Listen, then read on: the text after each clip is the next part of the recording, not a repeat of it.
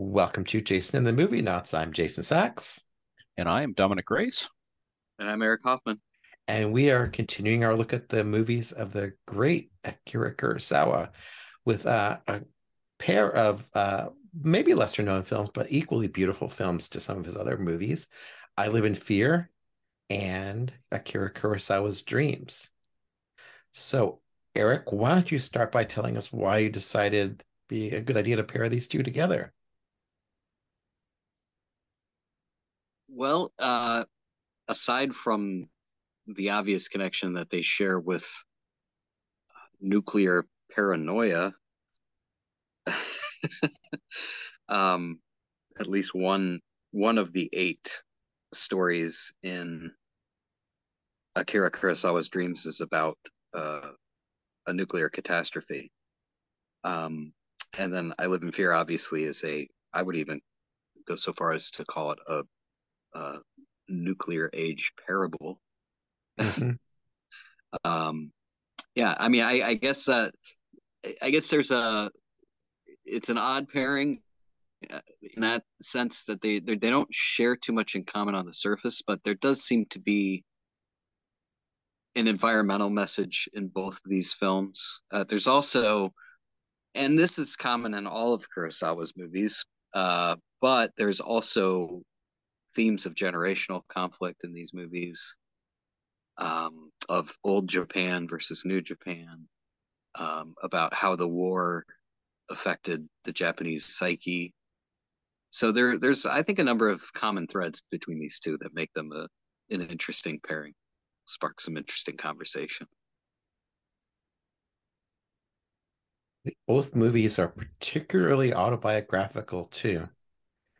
Kurosawa's done so much about his fear of nuclear war, and it's such a strong recurring theme in his work that um, it's an interesting pairing to put these two together and have them really kind of reflect on each other. I Live in Fear really stands out compared to any of the other films he made, especially during his golden era, as being maybe the one real tragedy of all his films. Uh, it's fascinating because the two movies he'd done before this are Ikiru, Seven Samurai, and then after this he did Throne of Blood. So three of his best known, most beloved films. And the middle of this is this kind of very kind of dark, tragic story about a man's gradual dissolution brought on by his fear of nuclear holocaust, among other things. And his character is so complicated. I and thought then, it was interesting. Oh, I'm sorry. And then Dreams is just uh whole a whole bunch of but eight stories that all kind of more or less revolve around disappointment in some way. I mean, we can dig into that with that, whether that's even the right word for it. But there's, it, it's a, it, they're all stories that are in some ways either about unhappiness with the way the world has turned or unhappiness with where you fit in in the larger society. Anyway i'll leave it at that and, and let you guys explore it too. Another interesting uh, commonality between these two films is that they're both i think challenging uh, films for audiences. Um uh, for for completely different reasons. I mean, I Live in Fear is challenging because of its subject matter and and uh, as you said, how incredibly dark it is. Uh, uh, Dreams is challenging because it's an atypical narrative structure. They're also one one commonality that they share. It didn't didn't really occur to me until just now. Uh, you mentioned Seven Samurai, and this was the first film of Kurosawa's to come out after Seven Samurai, and Dreams was the first film to come out after Ran. So these were films which followed upon two of what are considered to be his two greatest films, which is interesting because a lot of times that filmmakers will make a commercially, particularly commercially, and critically successful film, and then they'll follow it up with something that maybe was a project that they couldn't previously get funding for because it wasn't commercial enough. You see this time and time again mm-hmm. with filmmakers. and I can't help but wonder if that's the case with both of these features. And you said they're incredibly personal films. You know, I can't imagine many people are, well, Japanese cinema is economically much different from Hollywood, but I'm sure it was something of a risk of the studios to release these films. I know Dreams had quite a bit of Hollywood money behind it. It was Spielberg. Amblin, Amblin, wasn't it Spielberg? Yeah, yeah Amblin. Yeah, right. Spielberg produced it. Right. Specifically, right. took it to Warner and said, "Please release this. I'll pay for whatever we need to pay for." And right. they got exclusive international release rights. Right. And I think that, yeah, it was it was an extremely expensive film to mount, and the only way they could afford it is because almost everyone worked for scale. There's a huge cast in that film. There's a there's a making of video on the Criterion DVD, and uh, it like the scenes in the forest with the where the wolves are walking along. Not the wolves, the foxes. Excuse me. Has maybe 200 people involved in one way or another. Yeah, and the funeral must have been something like that too. And that was a significant number of people in the parade. Mm-hmm and a lot of elaborate costuming. It certainly wasn't cheap. And Japanese cinema does seem tend to be, it seems to me anyway, more um, I guess you might say economically conservative than a lot of Hollywood stuff. Um, but yeah, I mean, it certainly paid off with Dreams because it's a gorgeous film to look at. I think one of the things that really struck me was totally off a different tangent actually, is watching a mid 1950s Kurosawa up against Dreams was man, why did he wait so long to start using color? Yeah. Yeah. yeah. Because he's just got such a command of color. And I mean, admittedly, it I Live in Fear is a very stark, very bleak film. So I don't think it being in color would have necessarily uh, been as big a deal as you know color in some of those other earlier films might have been. But it was still it did really strike me because it doing it back to back like that. It was yeah, this is um, uh, a tool that he left out of his toolbox for so long. Especially as a painter, you know, so painters are so fundamentally aware of the the power of, of color yeah. to convey emotion and meaning, and that he chose to, I guess, delay that. I mean, we talked about do, this a bit when yeah. we talked about Dodes'ka Den and how yeah. that was his sure. first color film. It was just spectacular. His use of color was immediately masterful. Keep going. Dodes'ka Den would have been a great, would have made a great pairing with Dreams in retrospect.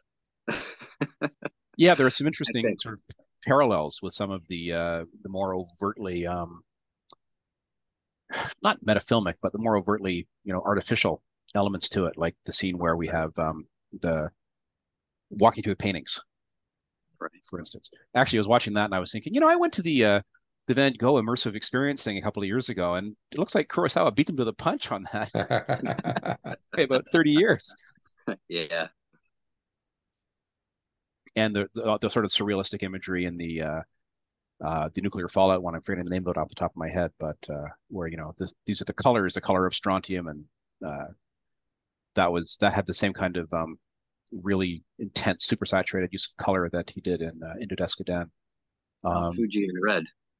Yeah, Mount Fuji's red. Yeah, that yeah that that was uh, which is that was going. Which is uh, which is the title of a Hokusai print. Hmm. Oh, yes. I wouldn't have known that. Yeah. Again, yeah. that's Kurosawa as the the painter, right? Yeah. But all throughout Dreams, he's paying homage to all sorts of uh, ja- Japanese classical Japanese uh, references are being made all throughout that film, and Shintoism, uh, yokai, um, war ghosts is a common theme in in in uh, Japan. Not necessarily even the war, but anytime there's a enormous tragedy, even Fukushima, uh, there's folk tales of ghosts. Um, there you know in the aftermath of fukushima for example there were these stories that were being passed around uh, communities around fukushima of uh, taxi drivers that were picking up uh, these these people uh, and uh, in the region of Fukushima who were asking them to drive them away from that area. And then when they got to their destination, they were mysteriously had vanished from the back seat of their taxis.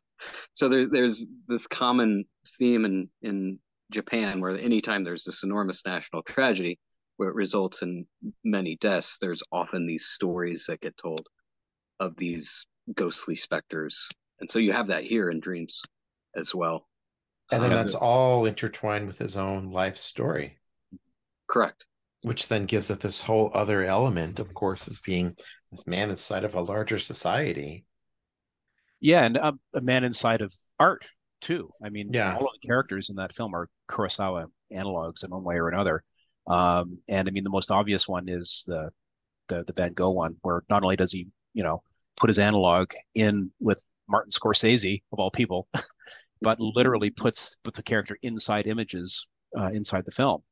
Um, very sort of uh, meta, self conscious. I, I have always thought that Scorsese as uh, Van Gogh was an interesting casting choice. I'm not really yeah. sure what to make of it, but I, I love that segment. Um, you know, it's this whole idea of the relationship to art and yeah. Kurosawa's relationship to art. Yeah. And how integral it is to his own being.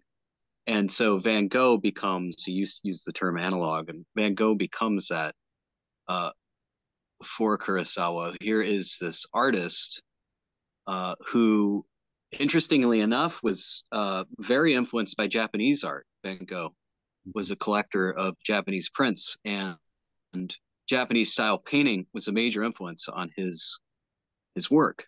So there's that cultural uh, connection that Kurosawa is making, but it's also this identification with Van Gogh as the pure artist, you know, the artist whose life and work are of a piece and so so intimately intertwined that um, one can't really be one one aspect can't really be addressed independent from the other. It has to be taken as a whole. The life of the man and the life of the artist, and he he visualizes that. He makes that that metaphor, like you said, Dominic, of of his analog, uh, the character who encounters Van Gogh by stepping into the painting, and so he's actually become a part, one with uh, the Van Gogh's art, uh, and so it's just this marvelous meditation on how how intimately art impacts us and how on on on such a I, I keep using the word but yeah uh, on such an intimate level how art impacts us and affects us um, emotionally psychologically um, and even physically. I mean that was I, physically right and physically right and, and van gogh of course is a a very good example of that because uh, you get that sense of physicality in his artwork. Um, he, he's a very textural painter, um, mm-hmm. and if you know anything about Van Gogh, he was he was slowly sort of poisoning himself uh, because yeah. it was a habit for the artists to chew on their brush to loosen the paint off of it. And of course, I think there was some sort of lead in the paint, and so he was uh, you know, they they theorized that part of his madness resulted from lead poisoning. I mean, he was literally uh, killing himself doing his art. And yeah. he was literally killing himself doing his art, and also, mm. you know, of course, chopping off the ear and everything. It's just oh yeah, that that encounter. You know, that Van Gogh has that very physical sort of element to that. Him. But also, that... I love. I'm sorry. No, go ahead. Go ahead. Well, I, I loved that this metaphor that they used of of the locomotive, where he says, "I'm I'm like a locomotive." Yeah. Yeah. I keep pushing myself because a locomotive, when you think about it, it's this beautiful aesthetic machine, right? Mm-hmm. They they have a, but they're totally functional. the The aestheticism of the locomotive is almost incidental to its pragmatic use. Here's it's a question a, for you on that, Eric. Sorry, I didn't mean to interrupt, but this, this just dropped into my head. Um, that creates a really fascinating link with the Dodes'ka Den. Oh, with the trolley. Yeah. With the trolley, right. I'm just wondering if you thought about that because I mean that. No, you know, that the, just did not occur to me. Please. That I mean that well the, the entire uh, uh, set, the entire uh, dwelling place for the the kid with the trolley is Kurosawa paintings, right? He did all right. that mm-hmm. art. Um, right. So there's you know a very intimate connection between you know Kurosawa, uh, I think, and that character, and you know that that character who basically lives in his imagined world of being a, a trolley driver going through the village and you know having uh, people laugh at you or contemptuous of you or, or, angry at you just like flows off him. It didn't flow off Kurosawa himself, obviously, but I mean that I think is another interesting a way to think about it. I don't think we talked about when we talked about Dodes'ka Den, um, of of him as a kind of a metaphor for uh, for the artist um, as well. You know, the pursuit of you know the path that you want to pursue, even at the cost of you know being judged uh, mentally competent um, right. uh, and the in in that context, even the machine itself is imaginary, right? But I know one of the things that we did talk about is the beautiful way that that Kurosawa uses the mise the uh the, the you know the, the mise en scène where you know you can't see the trolley, but you hear the sound effects when he, so it's it's being evoked. Um, yeah. And I've, I think I know I've talked before about the you know Kurosawa the technician, right? And that metaphor of the locomotive, I think, really works there too, because so much of Kurosawa, I don't think that I don't think that he comes across at all as a Forster mechanical director, but so much no. of what he does is so carefully crafted that there is almost a machine-like precision to it. Um, so I hadn't even thought about the locomotive thing in, in that context until you mentioned it. So yeah, I think that you're really onto something there. I think there's is, also dreams is especially crafted, I should say. Go ahead, Eric. Yeah. Well, I think there's also to carry that metaphor further of the locomotive, the, the locomotive, you always think of that, you know, that lonely, you know, uh, um, the the lonely uh, cry of the locomotive in the distance oh, yeah. at night. Right? Yeah, you, you, hear it going through the valleys, and you hear it. Uh, you hear the lonesome whistle blow, and uh, yeah. Mm-hmm. there's also the the locomotive is it's on its tracks. It's on this one path. Yeah. There's this there's this there's a single mindedness to it. There's yep. a, a sense of dedication. There's a sense of loneliness, and all of those things to me speak to the life of the artist. You know, you you you have the single minded dedication to what it is that you're doing. You're on one path. You're following it. Uh, you know, with without leaving it. You know, you you don't even have the choice to leave it if you wanted to right? And and the you know the, the train isn't being steered the tracks steer the train right? So so you you follow where where it is that the tracks lead you.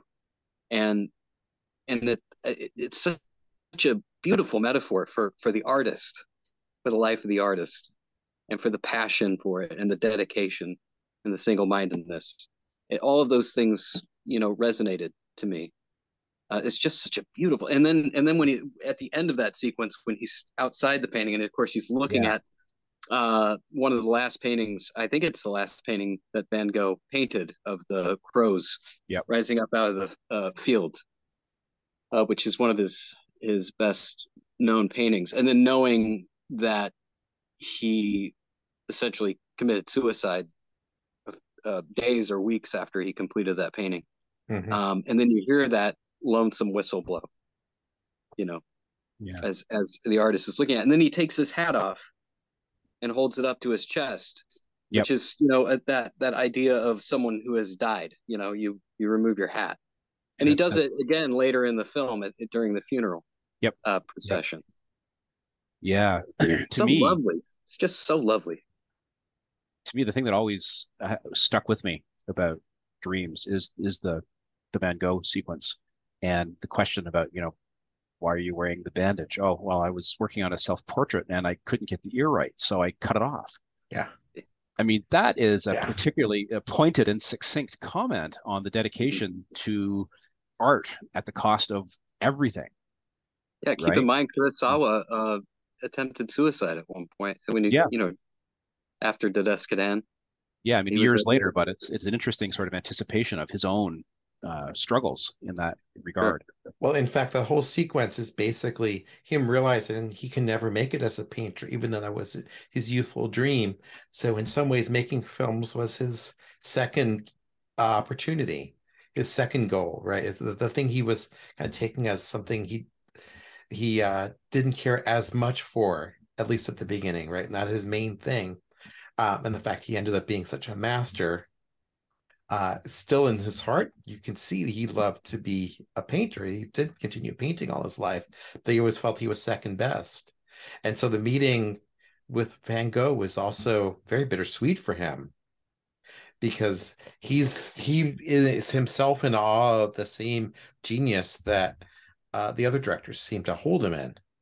So there's some irony in someone like Steven Spielberg mm-hmm. or George Lucas a little earlier with Ran being the one to sponsor his work, holding him up as as a venerated master, when you know he doesn't necessarily see himself that way. Yeah, and Lucas was involved in, in Dreams too. ILM did the uh, yeah uh, the effects. I, Jason, do you think that his casting of Scorsese um, as Van Gogh might be relevant in that, in the, in the regard of what you're talking about? Yeah, I've been struggling with how though. Yeah, I don't know. I'm not. I, I'm. I'm not really sure what to make of it, but it seems like it has to be because he is a really famous film director who got to do the thing he wanted to do. Always wanted to be a film director. Yeah. And right, his life passion is obviously around filmmaking and preservation of film. Right, he's just yeah. as well known for his work around preservation of great film as he is for for directing. So maybe that's part of it too. Is he's the man who's uh, synonymous with film preservation from films around the world. Maybe yeah. also Kurosawa is trying to make the connection that a filmmaker is just as as vibrant and artistic uh, force as a painter of of Van Gogh's stature.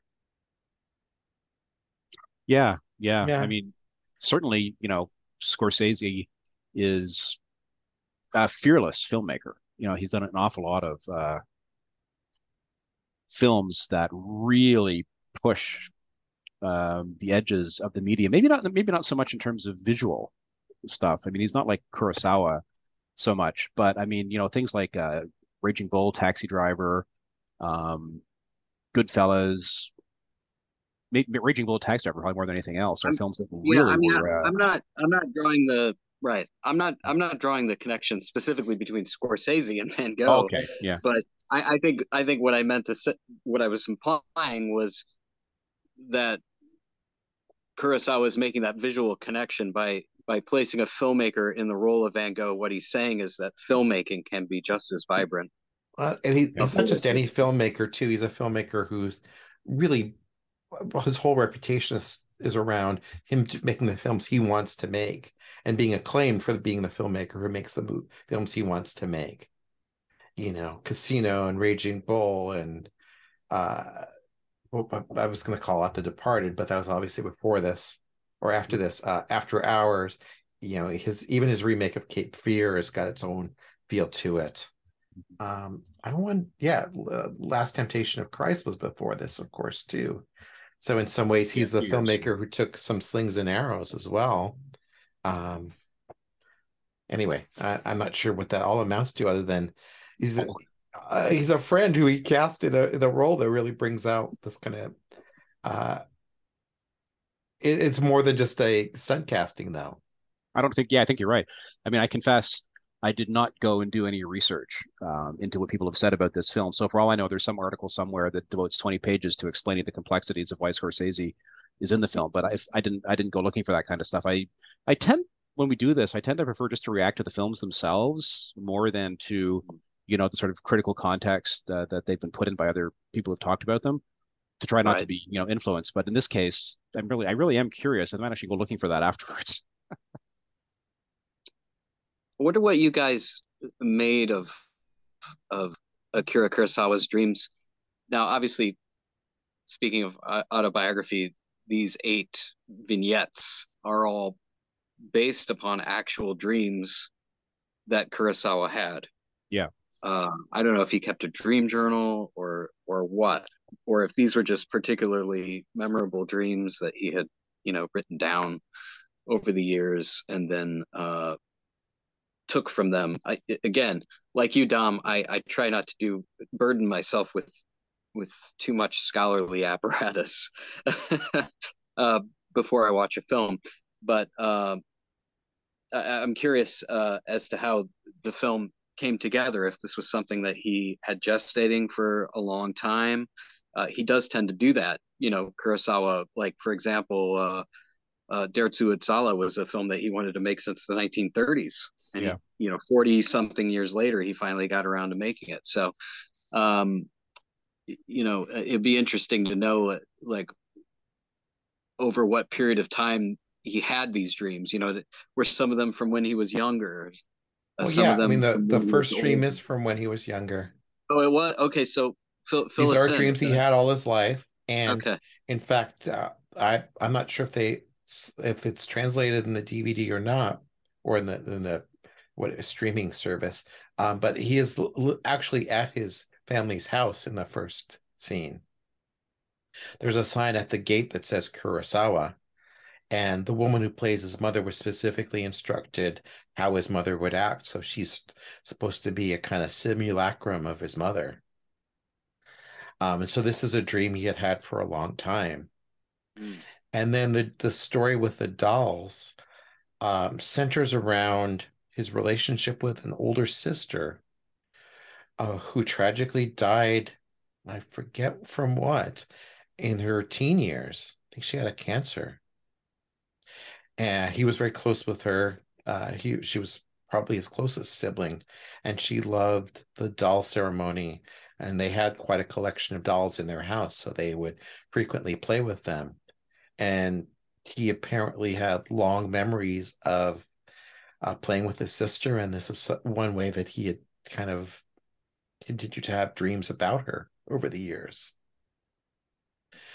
Uh, the story about the uh, the story about the World War II soldiers is an interesting one because it may there's some question whether it's actually his dream or something he and his friend what's his name Noboru Honda I think is his name Ishiro Honda? Ishiro Honda. You're the one who directed Godzilla and many of the other. But they yeah, were great. Uh, they were really good friends going back many years working at mm-hmm. Toho. And um, he served in the in the war. He but Honda was drafted in like the 30s to join the Japanese army. And so this was something that Honda had been dreaming about and shared with Kurosawa. In the making of documentary, there's a he has books of dream journals. Oh, okay. And he had taken the ones that really were the most resonant with him and made them into the ones the the stories for the movie. And there is a initial there's a, a original ending that was never filmed. It was actually scheduled and scripted where they call him they call the character I because uh Kurosawa is really writing this from a first person standpoint. I'll just read it from the Criterion commentary. Um, the story was to show I waking up in a foreign city and hearing the sounds of artillery fire and airplanes overhead. Concerned another world war had finally broken out, he would instead discover that world peace had broken out, broken out, and these were the sounds of celebration. Reports from every country would joyfully announce the incredible news. All nuclear weapons, without exception, will be dispatched to a dead planet in outer space, never to return. But well, they, they couldn't they couldn't get the financing for it. They scrapped it, and instead they that we got that beautiful ending with the old man, uh, who was a been... the old man was in his eighties, and I was a, a popular actor with Ozu. He'd done a number of Ozu films over the years. Recognize Did you recognize him, Eric? I did. I did. Yeah. And the Village of the Watermill story, Chishu Ryu is his name. Yes. Yeah. Uh, and they he had like a seven minute yeah. monologue at the end.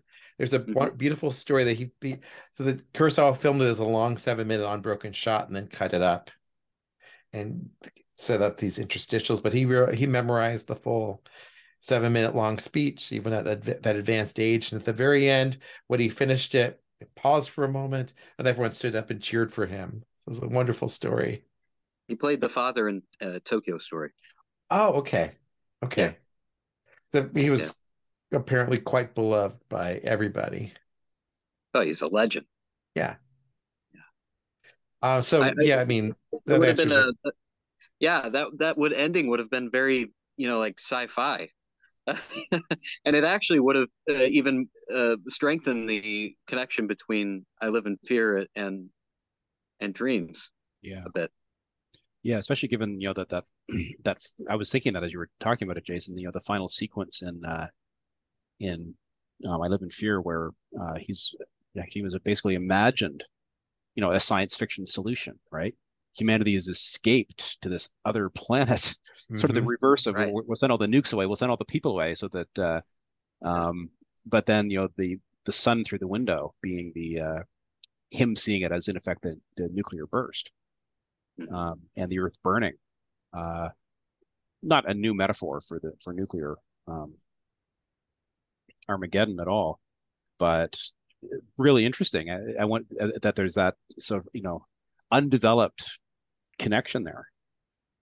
I had. I thought that ending was a, a lovely uh, metaphor, yeah. though, because the yeah. the uh, the uh, flag, you know, the, the Japanese uh, flag is is the sun, the red sun. Yep. And yep. the sun is the symbol of of Japan. Yep. And so, for the sun to symbolize total destruction, you know, draws a pretty bleak picture. well, you know that that's how it's used in like Barefoot Gen, for instance, right? Oh, sure. Yeah. Oh, yeah. That's right. That's right. I have no idea how prevalent that might be as a as a as a as a Japanese image, but I mean that was one of the things that struck me when I was watching the movie. Is wow, mm-hmm. This is. Uh, I mean, Barefoot Gen is what twenty five years later, right? Something like that. Yeah, early eighties, right? It's a similar mm-hmm. direct association of the sun with uh, with nuclear Armageddon. Well, the sun is basically a nuclear explosion in space, right? Yeah, constantly, right. constantly yeah. ongoing one. Yeah, right. Yeah. Um, but it, it's interesting, kind of double meaning because he's seeing the light. Yeah, which is yeah eh, ordinarily a purifying thing, but it it just brings more terror.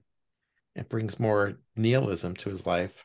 Both both of these films are are just totally possessed with death. Yeah. I thought. So I I was going to say so I've been battling with myself whether I like the original scripted ending to Dreams or the Village of the Watermills. And I think I've fallen pretty firmly on the Village of the Watermills. No, I think beautiful. a lot of it is Ryu's beautiful performance and the wisdom he shares. Mm-hmm. You know, uh, why do we need light at night? The evening is supposed to be dark. Mm-hmm. The beautiful scenes of that just footbridge over the water the water so pure and clean, and the children drop flowers on the big rock at the edge to commemorate the people who have passed. And it just felt so beautifully pastoral. It gave the movie uh, a really nice kind of arc too. It starts with a wedding, ends with a funeral, and both uh, start, processions. Yeah, starts in the woods, yep. ends in a in a meadow. Mm-hmm. Uh, it, starts with a memory of the past and ends essentially with a different memory of the past, but filtered through an old man's life. And so the movie kind of resonates in a way that I think the uh, the original ending wouldn't have resonated. I think the original ending would have been too polemical. Yeah. Yeah, it's interesting sometimes how like necessity actually improves the art. I think Live in Fear is is willing to risk polemic. Oh yeah, um, yeah. Dreams Dreams is it it flirts with polemicism at times. Uh, it can be a bit didactic um, at moments, but it does so in such a poetic way that it's just totally forgivable. Like like Ryu's speech, for example. Uh, when you when you mention that line, why you know why do we need light? The night is supposed to be dark, you know, and I I thought, well, you know, that's like the acceptance of death, right? Like, yeah, yeah.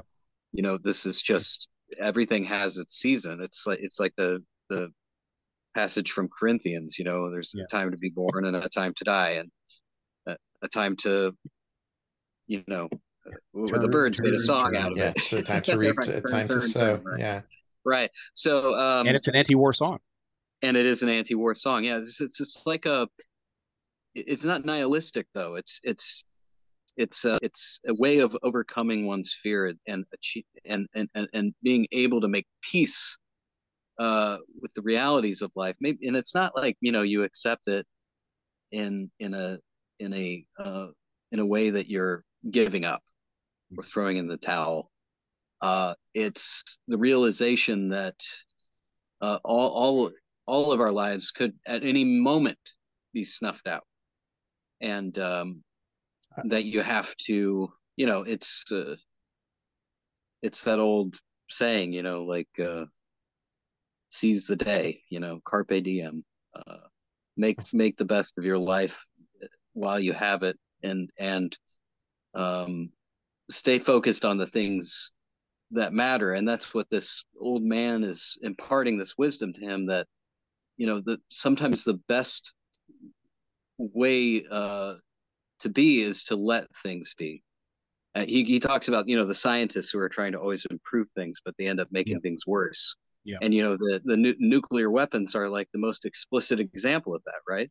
Yeah yeah that actually something i was thinking about watching this film and I had, didn't go back and really try to do a close analysis um, on it, is how color works in the film um, in that regard, because it's a very saturated film. The, the colors are extremely vivid, and there are these recurring. I mean, I actually watched the ending of the opening sequence where the kid is walking towards the rainbow several times because it's fairly clearly a, a, a, visually manipulated scene. You know, he's you know it's it's it's he didn't shoot it in a you know on a real grassy knoll like we're seeing in the in the in the yeah in the, IL, ILM had gone and did the that's what the yeah. scene that ILM worked on. But I, I found myself thinking more and more about the film about how the colors echo throughout the film. I mean, a lot of those colors are repeated in the in the costumes in the the peach blossom one, uh, but they're also repeated in the Mount Fuji one in the colors of the contaminants with those brightly right. colored uh, gases but then they come back again in the flowers um, at the end of the film. Uh, but I'd really, you know, I think it would really bear a really close look at that film from beginning to end to see about how he's how those colors, how he's using those colors, because it, it seems to me that it's it's typical of Kurosawa in that it is in many respects a very sort of hard edge and unsentimental knowledge, as you were saying a minute ago, Eric, about you know, you don't know, you could die any minute. You know, that's uh, there's no um, it's not like you know Judy Garland somewhere over the rainbow at that at that at that scene in that in that in that in the Fox wedding. It's much more sort of ambiguous what's going to happen to this kid. Um, but the ending of the film with the brightly colored um, uh, procession, the the the you know the, the brightly colored costumes that they're wearing, and the and the music and the precision of the dance, and the respectful gesture. You know, the last thing we basically see in the film before he he walks off is the, the laying of the flowers, as Jason was talking about a few minutes ago. So there's this real, just a level of color. It seems to me, you know, sort of complexity in this film about how it's uh, how it's associating the the visuals of the film with, on the you know the one hand, you know the the uh, the the, the, the, the, potential of life, the, the profligacy of life, the potential profligacy of life and, and fecundity of life um, but also the various threats that exist to it. Some of which, some of which are very much those of our own manufacture, like you, the the peach blossom sequence, where you know the story is built around the fact that this peach orchard has been cut down. Mm-hmm. Right. Right. You know, and there's all the stumps left. Um, so anyway, I, that's kind of rambling. I don't really have it's like a thesis there, but it was something that, that kept on just like hitting me watching the film, and I just didn't go back and re- re- rethink about it too much. Yeah, I made that connection too with the elements uh, being colored, so that you know you could see uh, yeah. the clouds, and you know what benefit did it do you? Because by the time you saw the colors, you were dead, right? Yeah, exactly. Uh, so what was the, what was the point of it? Uh, yeah. You know, and and that's kind of like that meaninglessness uh, mm-hmm. that you know uh, that he's he's pointing toward. Um, that that we're all, you know, that that we're all faced with at, at times of crisis. Um, uh, th- there's there's also that idea that it's like this perversion of the natural order, right? Like the rainbow is this is this be- beautiful. It's just light refraction. That's all it is, you know. Yeah. It's just just part of nature, but it's so beautiful. Uh, but it, again, like, what's the meaning of a rainbow, for, for example, right?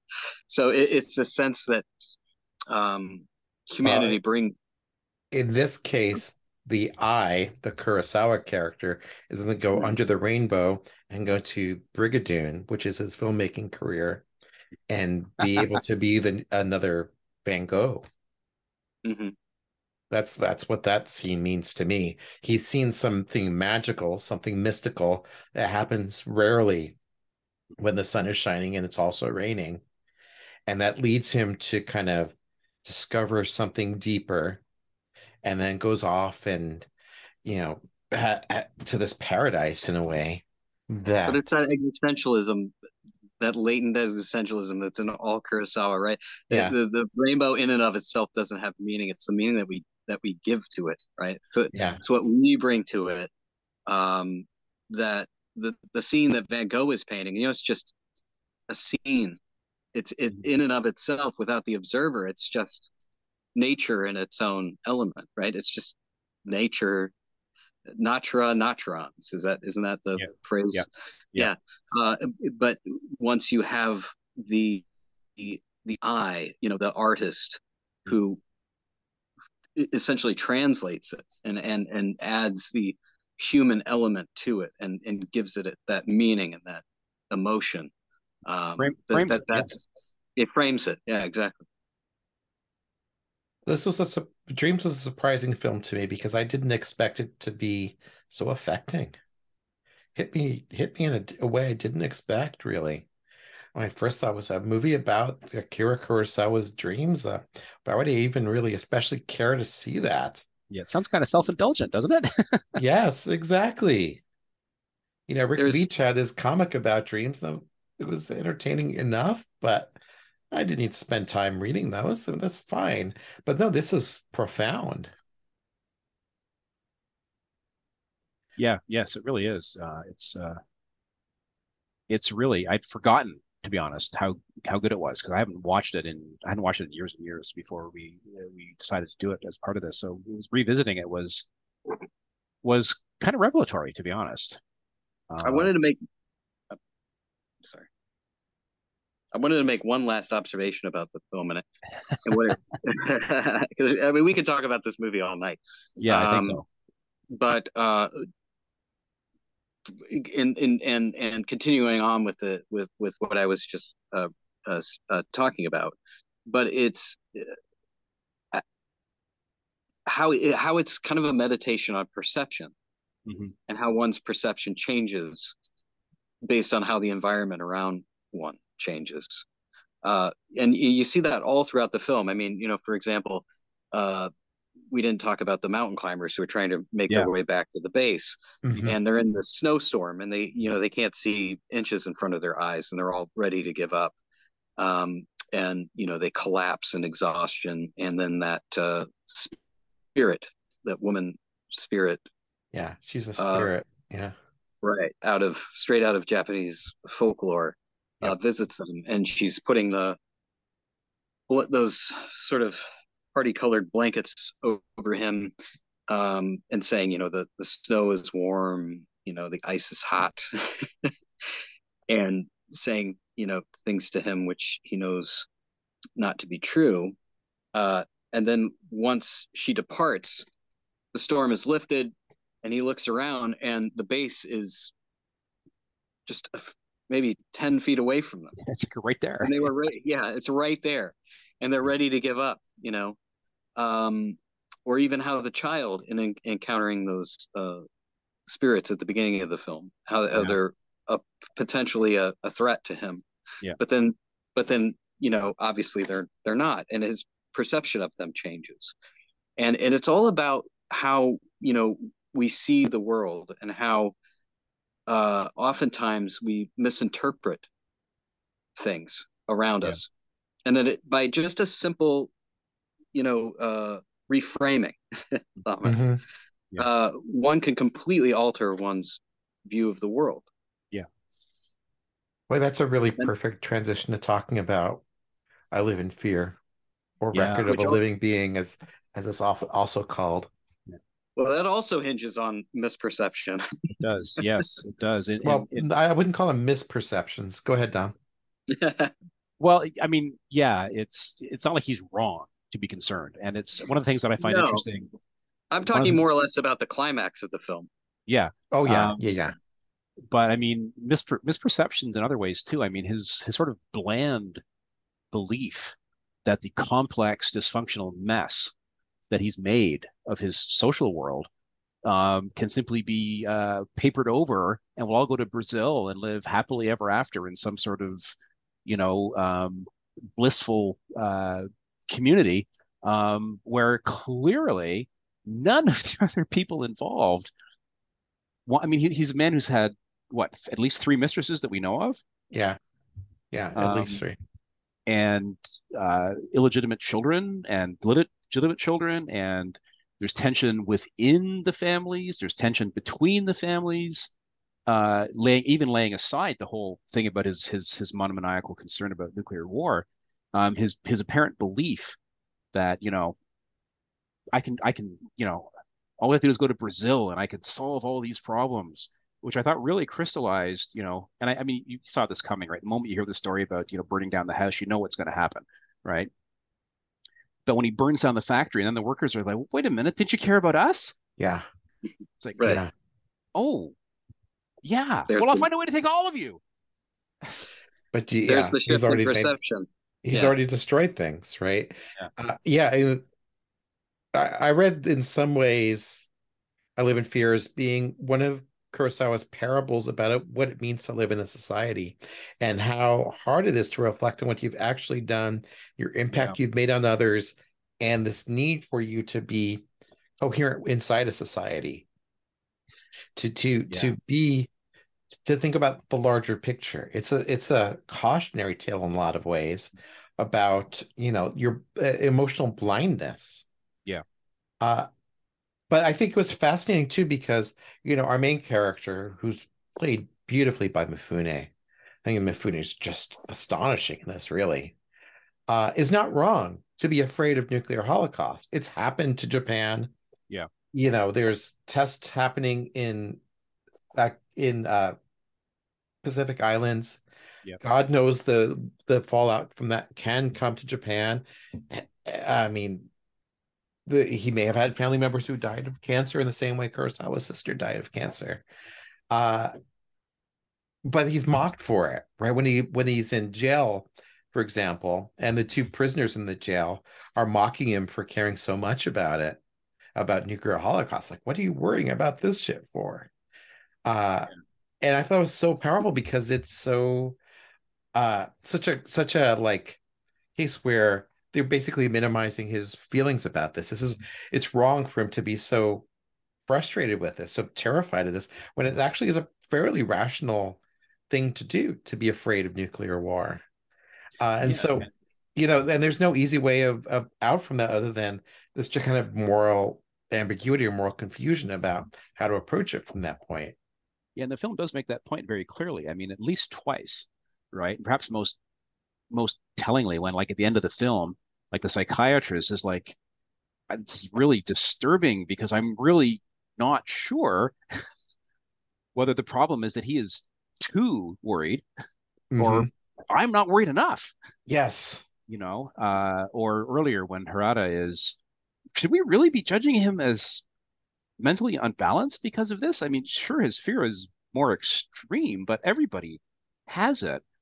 But what I kind of found interesting in that scene anyway is that the panel doesn't really decide to judge that he's mentally incompetent because he's mentally incompetent. I mean, the the fact that he literally uh, physically attacks his son in the room is yeah. the kind of thing that you could point to to say that this is this is somebody who's out of control and needs to be, you know, it's more a very pragmatic matter, right? Uh, economically speaking, the family will be devastated if he's allowed to go through with this. So they're not really making a judgment of him based on a belief that he's insane they're making in effect a sort of utilitarian judgment in which they're in which they're valuing you know the the, the bigger economic uh, picture um, over well over I mean him over his concerns, but even also over because this is also a film that's very much concerned about you know protocols and you know one's status inside the family, outside the family, male, female.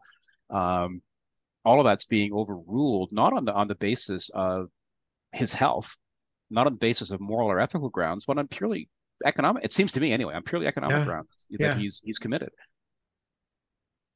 And yet, as the film goes on, it does become increasingly clear that there, he's a deeply troubled man. But the family, but, the yeah. family doesn't quite love him. They love what he represents to him, but they're not willing to connect to him to understand what he's afraid of. I think in part because they might be afraid of it also, afraid of what it's going to reveal about themselves or what they're ignoring.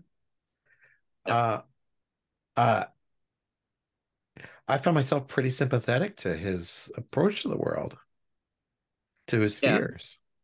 Yeah, the film did There's... not go out of its way to make anybody else in the film come across as, you know, particularly admirable, right? No. Well, the Takashi Shimura character, Dr. Yeah, he's one of the few exceptions. Yeah. Oh yeah, right. He's a sympathetic character, too. but he's sort of like the audience. Yeah, uh, yeah. Right, and he sympathizes with Mifune's character. Yeah. Um, I, I think in part because he can be objective about it, right? He can. Yeah. He doesn't have anything on the line, so to speak, like the family members do. But he yeah. does, um, and that's what I find so fascinating about this film. I'm gonna. Right. I, I was really excited by this movie. You can tell. I think the real star of this film, the most important character, is the Shimura character, because he feels tremendous guilt for the offhanded way he just shrugged off uh, the uh, the Mifune character's concerns, followed the law kind of mindlessly, and really literally drove this man to go crazy. He painted him in a corner, painted the Mifune character in a corner, didn't allow him any opportunity to escape to this world that he was happy to go to. You know, the the the Brazilian man was willing to tr- was happy to trade with him was excited to trade with him we see in the scene where he's in the for in the woods yeah. or the in the field rather he was like thrilled to be able to move back to japan so you know the mifune character's ability to change his own life anyway would have been something exciting for him uh whether that would have actually made him happy or not who knows? Yeah. but the shimura character prevents him from doing that.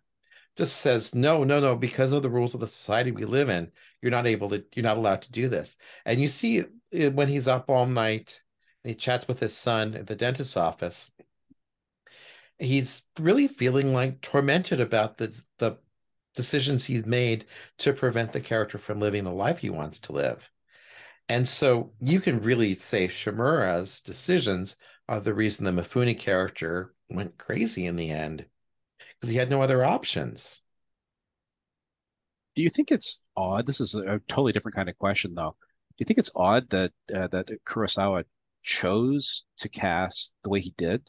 That he made the 35 year old Mifune the old man, and the mm. the 50 year old the the as you're saying, sort of the you know the, the perspective character in the film. It it's it seems strange to me. Yeah, I think so. I, I wonder if they had talked about it and they had. I mean, you know, the Mifune and Shimura are about the same age, right? No, Shimura is 15 years older. Oh, 15. Okay. He was born in 1905 and Mifune was born in 1920. Oh, Mifune thank was you. 35 okay. years old when he played that that part, and uh, Shimura was 50. Hmm. I was wondering if some if there's something came from Ikiru and and Shimura playing such an older Maybe. character there. I, I haven't read anything about that. Do you, do you have I, I honestly there? don't know. I was just really curious. I don't know. The makeup is not great. but Mifune, nevertheless, uh, is convincing because oh it's, yeah it's a great acting yeah I'm not, I'm not, I'm not criticizing it from the perspective of you know Mifune yeah. playing the part well it just no I, I get it yeah yeah it's and I'm wondering if I I, I mean I'm grasping at straws. I mean, Mifune is such a powerful physical presence that if you know I part of what's happening there is is the containment. Yeah. You know that this I character that was is part of it because yeah. If it were to be Shimura, you'd be like, well, this guy, you know, I could see how he could get he could get pushed around. Yeah. Mm-hmm. But Mifune is such a, you know, he's such a presence. He's such a, uh, he's got, he's so virile. Yeah. You know, uh, that yeah. it's almost like you, you know, he, how is he going to be contained? And that's yeah, I mean, what that's what puts you as a viewer. You know, that's that's the sort of the dramatic tension of the film is how is this this man and you know even from the start from the very beginning of the film you know it's like this intensely physical performance like you know it's yeah.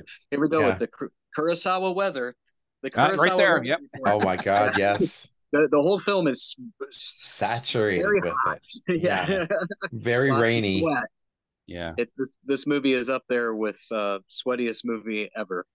Uh, which is- Stray Dogs, I think. Yeah. was it straight? No, the the Paul Newman film. Uh, what is it? Uh, or- no, uh, Um, Cool Cool Hand Hand Luke. Luke. Cool Hand Luke. Yeah, sweatiest movie ever. Um, uh, according to the Cheers poll. Stray Um, Dog is a good. Stray Dog is a good shout out. Yeah, that's a very, very sweaty, sweaty yeah. movie.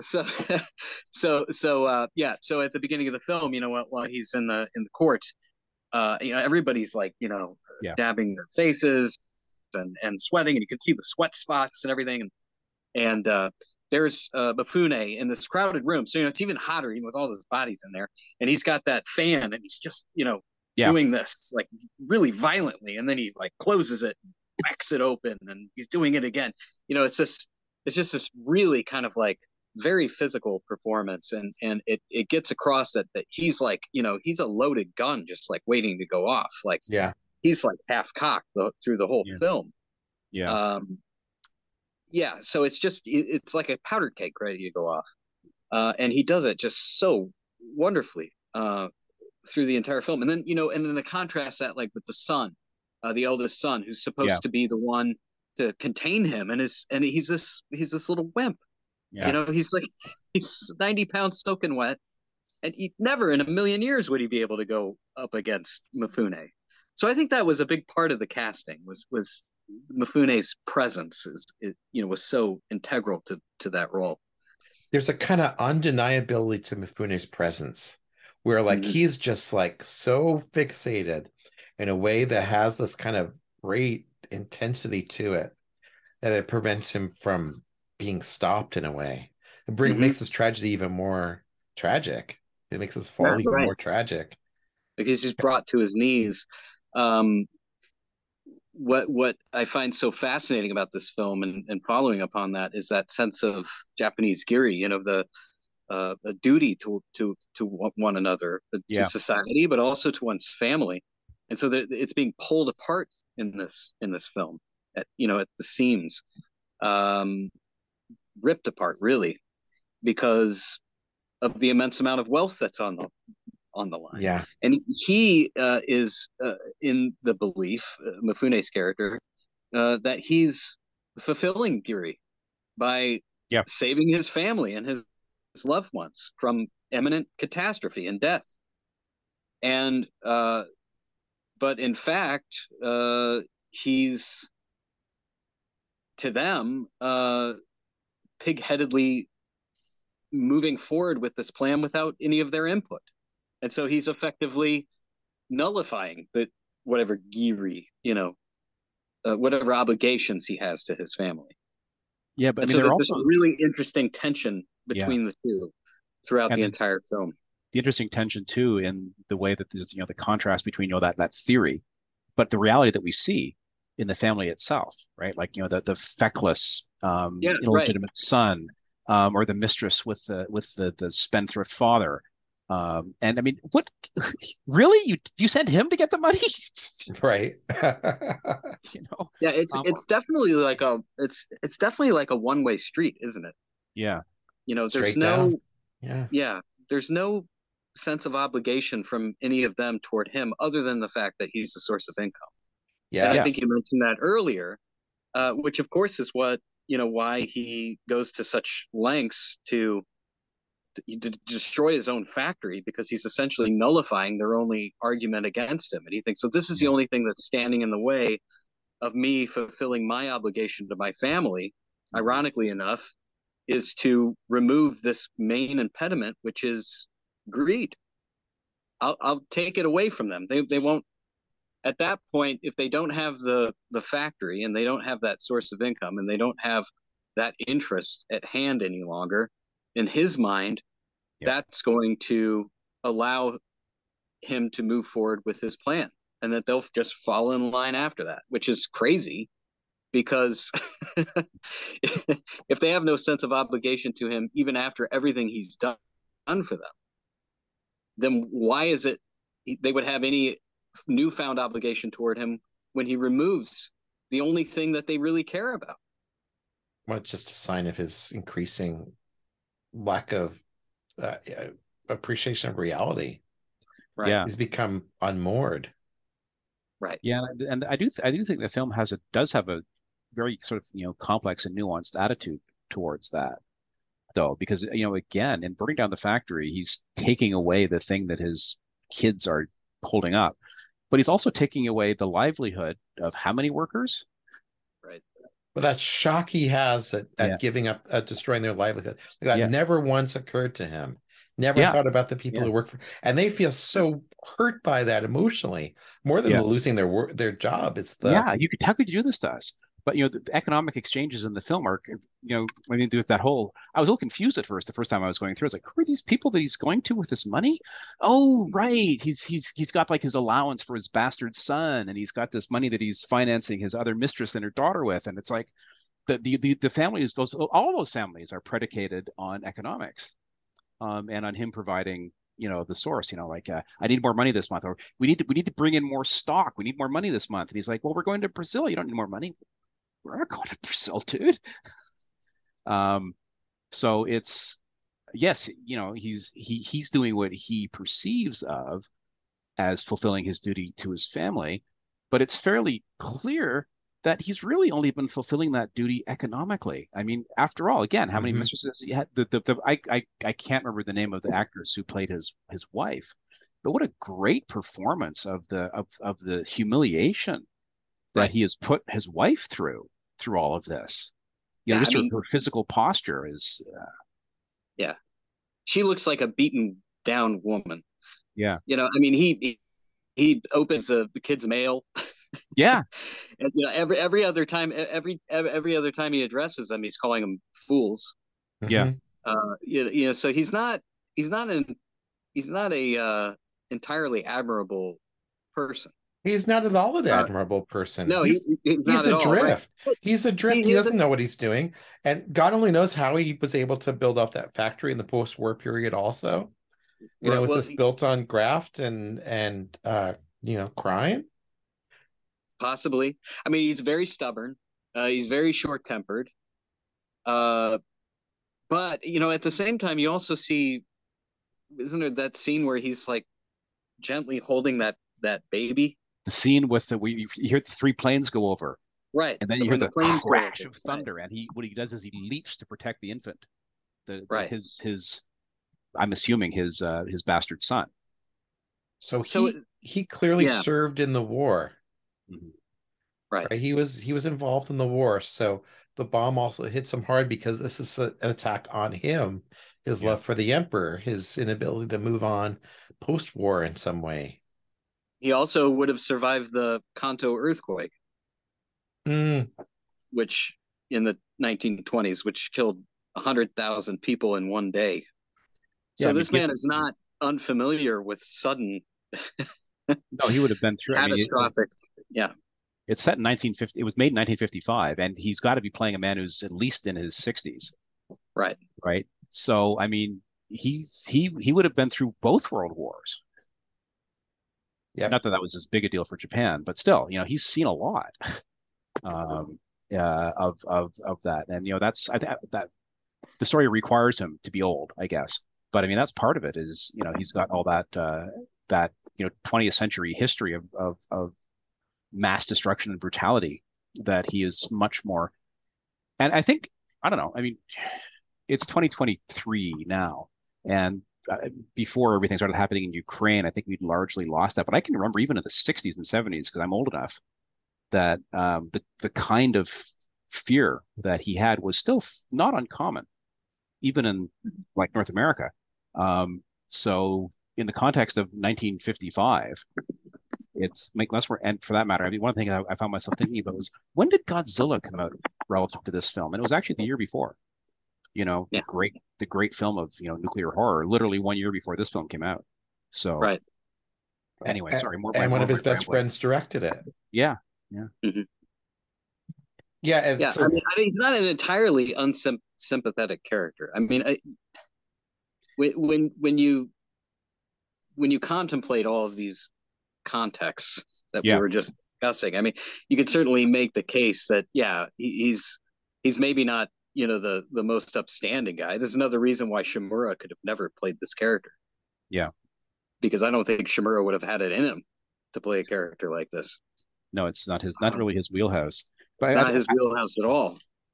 Uh, but at the same time, I'm sorry. Go ahead. I was wondering if you, what you could say about him is that he's he's right, but in multiple wrong ways. Yes. He's right in multiple wrong ways. I like that. He's he's also in, incredibly frustrated by th- not only the existential threat of nuclear holocaust, but also what, with what Japan has become. Because, Yeah. like you said, he's in his 60s. I mean, he's watched Japan transform uh, incredibly fast. Um, this would have been the post-war period. Uh, Japan had been brought to its knees. Uh, its imperialist period had failed miserably. Uh, the emperor had been dethroned, essentially. Yeah. Um, there were the all of these new Western arcane to the Japanese mind laws that they had to obey. Like that's illustrated at yeah. the beginning of which is an immense source of frustration for him as well. So when you when you put all those pieces together, it's like yeah, kind of see why this guy is going a little bit off the deep end here. yeah. And then on top of that, he's middle aged or older. His Mhm. family doesn't appreciate him. He's kind of adrift. He's not happy in his marriage. Otherwise, he wouldn't have three mistresses. Says something about his own wandering eye about things. He's a man that's essentially rootless, right? Now, he's Mhm. created roots for everyone else around him, though, which is so interesting, right? But you can see why the people he's created roots for kind of don't they don't reject him as much as they just don't they're used to not caring about him if that makes sense know, to, to put it in cultural context, it was not was not frowned upon for a man of his stature, a wealthy Japanese businessman, to have mistresses. J- Just, I mean, it- there's a cultural difference there. So, I mean, Yeah, but to bring I them think- into the home and legitimize Well, them, yeah. you know. yeah, I know. I, I mean, but morally speaking, I mean, Yeah, I- yeah. it, it was not, it was not a, in, you know, frowned upon per se. It was actually, in in many instances, it was encouraged. Uh, you know, it was, it was a, it was a, uh, it was kind of like a um stature thing. You know, yeah and he was uh, a wealthy man so it was Right. not unexpected it was yeah it's sort of expected in japanese society that a man of his of his of his position would have uh you know mistresses and illegitimate children i think in his case you know Shimura were character doesn't though no. The Shimura character is happy right as a business he shares with his kid. And they appear to be close they appear to live together. Uh so he is coming to this from uh, a much more traditional not traditional a much more kind of nuclear family sort of standpoint. So he's actually has trouble understanding Nakajima's life the Mifune character's life. He's outside of that. He he he he can appreciate intellectually, but I don't think he can relate emotionally because it's just not the way he lives his life. It's interesting. He's a family court uh, adjudicator, or whatever the term would be, because he doesn't seem to have a lot of experience for with people who are different from him. He lives in a very decent world. wh- wh- which is maybe why he's a dentist. He has this very sort of, you know, medical and clean and antiseptic uh, world that he inhabits. he's also at the beginning of the film about to uh perform dentistry on a small child so Yeah. you know it, it instills in the viewer that this is a trustworthy character that he's a he's kind of like a, a gentle uh person who, who can be trusted to Yeah. uh you know um to behave in a in, in a certain in a certain fashion and, and quite in contrast to like i said mifune's character who, who uh even though he you know grasps the the baby when the planes fly over you you probably wouldn't want to leave your kids alone with this guy Yeah. Yeah, this this is you know the, the, it, it really crystallizes the uh, the desire to save the lives of his family, but in a way, it also crystallizes the the extremely narrow parameters of of that. Right? It's yeah. strict, it's strictly linked to this threat of nuclear annihilation. But it, it seems that in terms of the day-to-day engagement with them as people and as children, that's been largely absent. Um, and that, in its own way, is is a kind of a profound truth because you might think, well, how can how can both things be true of one person? Well, obviously they really can. You can simultaneously deeply, deeply care about people, but also um, not treat them well. Mm-hmm. Yeah, we all That's have times true. when we do that ourselves. Yeah, sure. Most pronouncedly with with your family. Absolutely, yeah. Because well, there's sure. a yeah there's an intimacy and there's a trust there, and there's an acceptance there, and I, you know obviously you in relationship to you know you treat strangers better than you treat your your family members you know it, they yeah. they they don't you you put on that face for the outside world right that yeah that that mask that comes yeah. off uh, when you walk in the front door um so certainly i think shimura's character has perhaps a skewed perception of him mm-hmm. uh in that sense um i think it, it brings up really interesting questions about duty, uh, one sense of of duty, and uh, to what extent uh, that sense of duty. Uh, at what point does that sense of duty become problematic or or self defeating? Yeah, that, that you can be so controlling that you drive people away. Yeah, there's no simple binary in this film, which is not surprising for Kurosawa. Yeah. Yeah. Well, I mean, uh, Nakajima's not that different from the salaryman of the Bad Sleep Well. Yeah. Right. He's he's living this morally compromised life, but that's the life that he has felt like he has to live. Um, he's obviously been successful financially, not emotionally, but you know, people don't tend to think about their emotional well-being especially men in japan in the 1950s it's kind of superfluous. I mean he probably thought of himself as a survivor of the post-war period. What did it t- as i mentioned before like what did it take for him to build this business during a time when he obviously had started the business either continued a business already there or started the business in the immediate post-war period when the country was still occupied? Yeah. Uh and regardless of when, I mean, he had to have, he had to have some moral compromise to stay alive and to keep these people working for him. So, uh, yeah, I think he's just such a interestingly like complex person in that way. He, you need he, a complex, yeah. He's not he's not a morally positive or negative person. He does a lot of things that are really well intentioned he's really motivated out of what he sees as the most important thing for his family.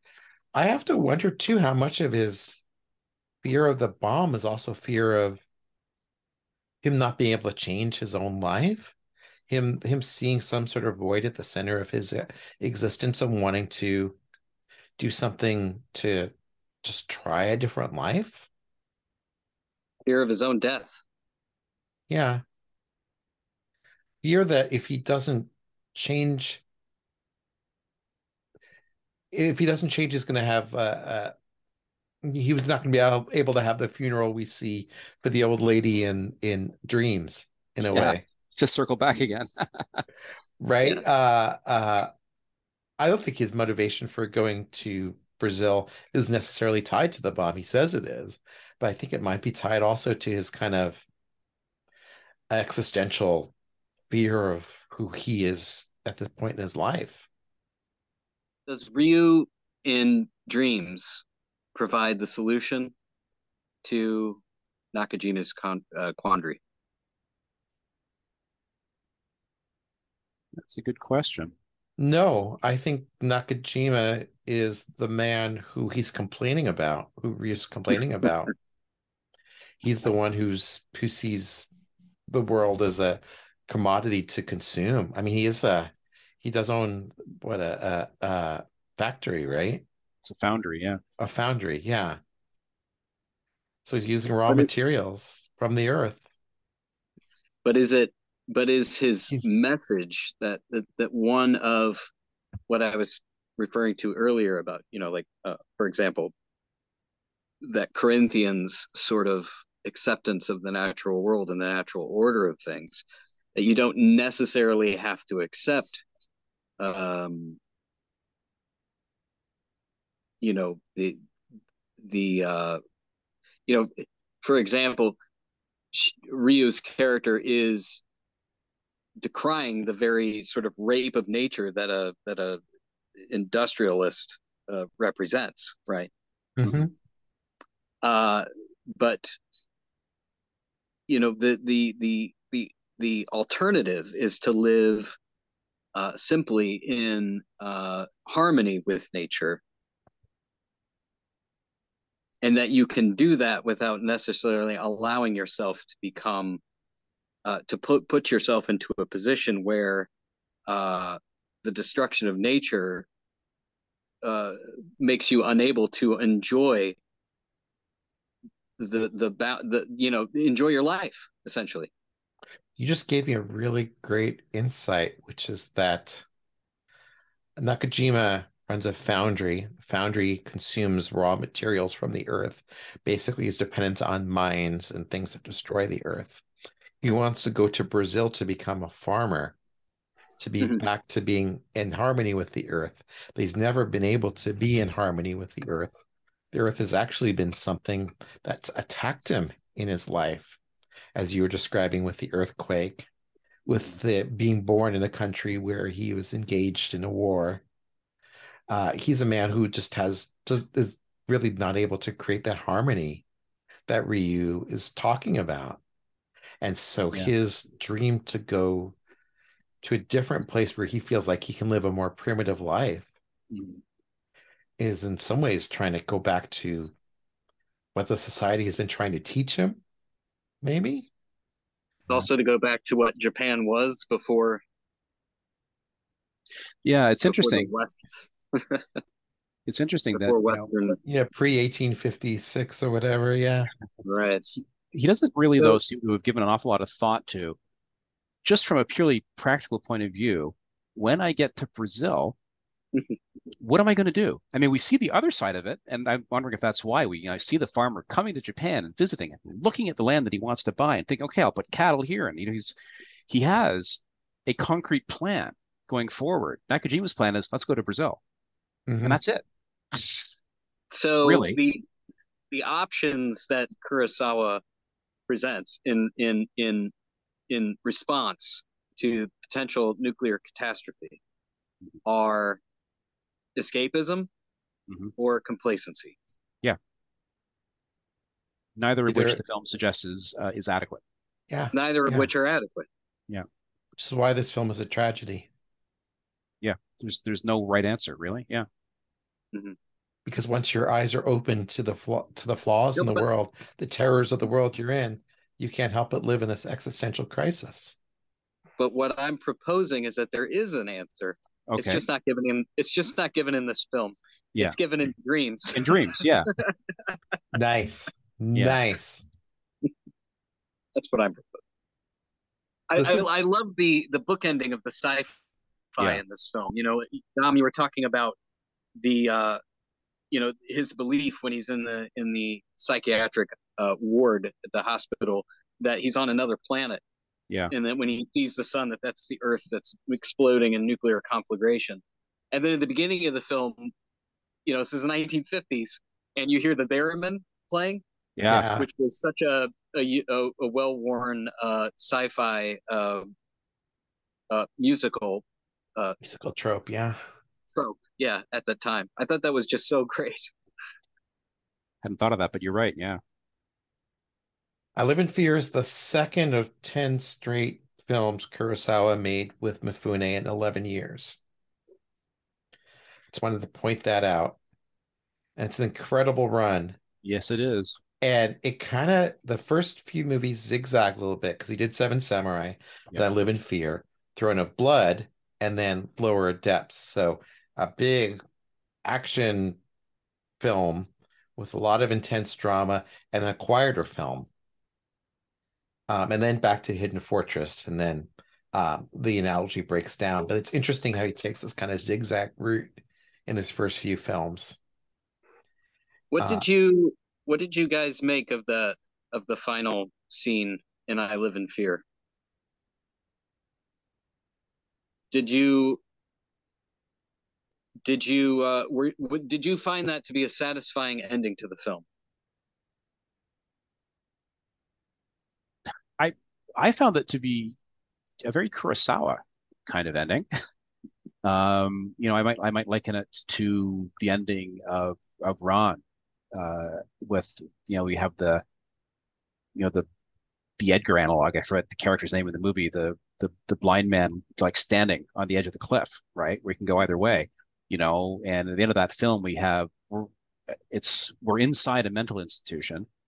We have stairs going upstairs. That is the last shot, right? Is a yeah, Shimura going out the uh, ramp, yeah, up yeah. and down the ramp, and the yeah, woman, so we're, we're just the baby on her back coming to architectural in. space where you know we go up to where uh, is is uh, incarcerated, um, or back down out into the street, and uh, and you know the film hasn't you know from the beginning of the, one of the things that struck me at the beginning of the film is these protracted shots of crowded streets and streetcars. It's a very you know it's very urban. It's a very um, depersonalized uh, world.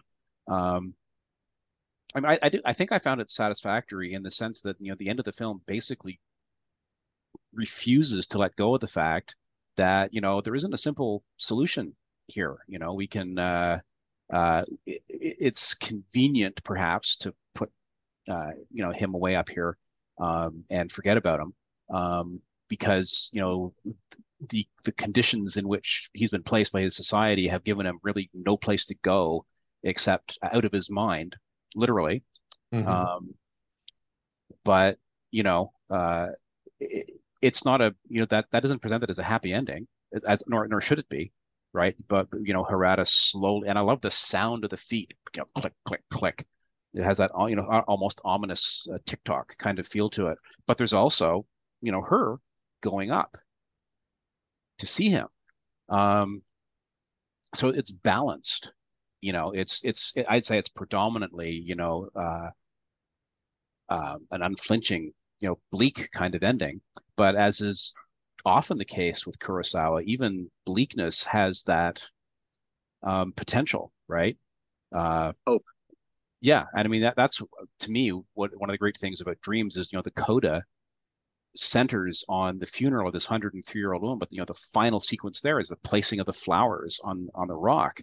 Um, and uh, as you were saying earlier, that you know the pastoral environment, it's it's a similar, similarly ambiguous ending, I think, but it's probably skews the other way um, in terms of uh, whether it's optimistic or pessimistic leaning. So yeah, I, I do, I did find that quite a, a to be honest. Uh, the further I got into that film, the more I, I was satisfied by it. Quite early on in uh, in uh, um, I Live in Fear, I was I was sort of thinking this is not really Kurosawa's it seems kind of on the nose. Um, it, you know, it's uh, it seems it's competent and everything, but uh, it's only in the latter half of the film that I really found myself engaging with it. And um, yeah, so I, I personally was satisfied with the ending. On my second watch, I found it really profoundly moving, mm-hmm. and especially the ending. The more I thought about the complexity of the Mifune character and what everything is that he's dealing with and the way he's able to express himself. In terms of the ending, did either of you immediately think of High and Low, the ending of High and Low, where the with the criminal behind bars being interrogated when you're when you watch the end of I Live in Fear? Because that's the first thing that popped to my mind. But I think that's a more nihilistic ending where you know the the criminal effectively is condemned to life in prison for poverty. Mm-hmm. Right. Uh, um, I live in fear. I think. Uh, I, I think it's a tragedy because of the way Mifune char- Mifune's character falls. Mm-hmm.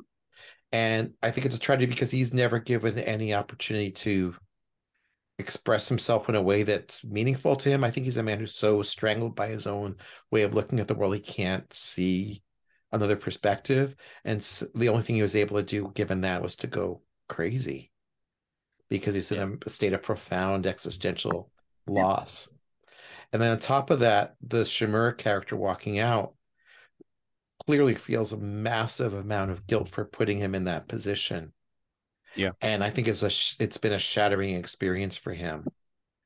And so I see him, I think he goes up to go out up the ramp and then it goes out to our left, if I remember right. Uh and it just seems like he is just so weighted down by the world. Yeah. But then the mistress comes in with a baby strapped to her back. Yeah. And the very last character we see in the film is the baby. Mm-hmm. And I was trying to, I was struggling with like, okay, so first of all, the mistress goes to visit him.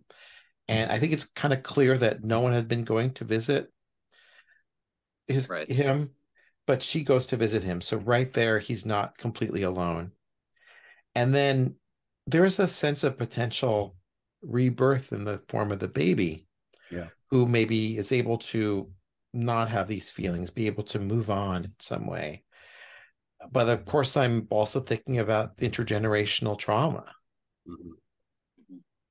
and the way the trauma of having a father who's essentially broken uh, will resonate through this child's life. So uh, I think it might be one of his darkest endings. Mm-hmm. And I, I think it's it quite that... satisfying. Oh yeah, I think I think it's very interesting that it takes place in this, this liminal space. Yeah, yeah. And Dom, you may have mentioned that already. Um, I didn't use the word liminal, but yeah. yeah. so it's a staircase, right? It's a it's a place uh, on your way away from somewhere or or towards someplace else. Uh, it's transitional. Yeah. Uh, and what he seems to be saying, you know, with this just very simple um, image of the staircase, is that you know we're at uh, we are at a crossroads. Hmm. Yeah. Uh, at this moment, we can go up with the with the the hope of of future life, which you know the the the mistress with the baby is going up the staircase, or we could go down, uh, which is toward resignation. Um, uh, so it, it's just, such a powerful ending. I, I just it's one of my favorite Kurosawa endings. That's why I was interested of of how uh, you guys felt about it. Um, uh, he's and, a master. Ending... Uh, I'm going to say one one thing quickly. He's a mm-hmm. master of endings. Oh yeah, it's one thing that's that's come completely clear watching all his films as part of this project. I don't think there's a single one that doesn't have a masterful ending. Quite in contrast to Shinada, who I think is, is very difficult with his endings. I, well, and, often... and then and then also, yeah, right. Also think about the so he finished Seven Samurai right before this, right? Think about the ending of Seven Samurai. Oh, yeah, it doesn't right. end with the victory. It ends no, with no. the the heroes being basically sent out of the town. Mm-hmm. mm-hmm. And and uh and the, tomb, and the tombs, yeah. Yeah. And the ending of Dreams is absolutely masterful. Mm-hmm. It, it's it's so subtle. It's just such a simple uh you know i mean aside from that closing shot of the of the floating weeds under you know in the water the credits, yeah. Or the grass i'm sorry the grass that's right. Um but the just that very simple image of the kurosawa character placing the flowers on the stone. Yeah. And this whole you know and, and you think about it and you're like god that's kind of like oh it's cliched whatever flowers uh, and it's marking a place where somebody's died. But it's that it's that that idea of the flower being this fragile, yeah, transitory thing, and then the stone is this, this permanent thing. But the stone is cold and unfeeling. It may be it may last until the end of time, but the flower, yeah, is this thing of beauty and and of radiance and it and it's and part of its beauty is its is its fleeting nature yeah. And it's that idea of human life as being this precious thing that is just a momentary thing on, on this planet. Yeah. Um, which is going to outlast us all. And so yeah. it's just such a both of these films, watching them, I was just like, God, these are just two of the greatest endings. yeah, really amazing for completely different. Yeah, just and for completely different reasons too. But just Yeah. just these very simple images, and they just open up of just an incredible amount of of thought and and and uh, contemplation. Yeah. and it's just it's sublime. It's it's just the highest the highest thing you can uh, expect from art.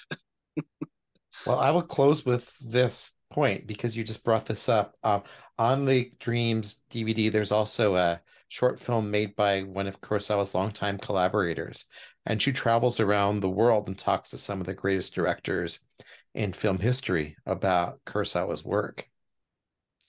So she talks to Kiarostami, she talks to Julie Taymor, uh, she talks to Miyazaki. And one thing that Miyazaki says is, I admire his precision. It's all so precise. Every Yeah. image is perfectly composed and perfectly thought through. And I found it to be really moving coming from a filmmaker of the quality of Miyazaki. Miyazaki said he Kurosawa was his favorite director. There's a bunch of other great directors on there too, obviously. Uh, Scorsese for one, who you would expect. Uh, it's well worth seeking out if you can find it. Uh, What's it look up- called? I'm looking up the title now because I just what just called Kurosawa's Way. Hmm. And um it, Clint Eastwood, Miyazaki, Bertolucci, uh, Martin Scorsese, Bong Joon Ho, Bong Joon Ho, uh, who talks about how High and Low is his favorite film. Hmm. No surprise there, right? No, not really. Kiarostami, Julie Taymor, Theo Angelopoulos, uh, Tsukamoto, Inurado, John Woo, and Mohammed Kalakian. It's a really interesting group of folks. And it's directed by Catherine Cadou, who would, I think was his kind of, they called her her script girl. It's kind of right hand, and she worked with him for many years. Anyway, very, very uh, insightful. What are we going to talk about next time? we were gonna do lower depths and the idiot. Yeah, I think you're right. Yeah. Okay. All right. I hope we can get together in more than eight yeah, weeks to more do quickly this time. Yeah, yeah. Um, I apologize for being so inaccessible. Thank But you, I gentlemen. also, yeah, okay. So it's Always a real pleasure talking Oh, absolutely. Kurosawa with you. Such a great discussion. Great, thanks, guys.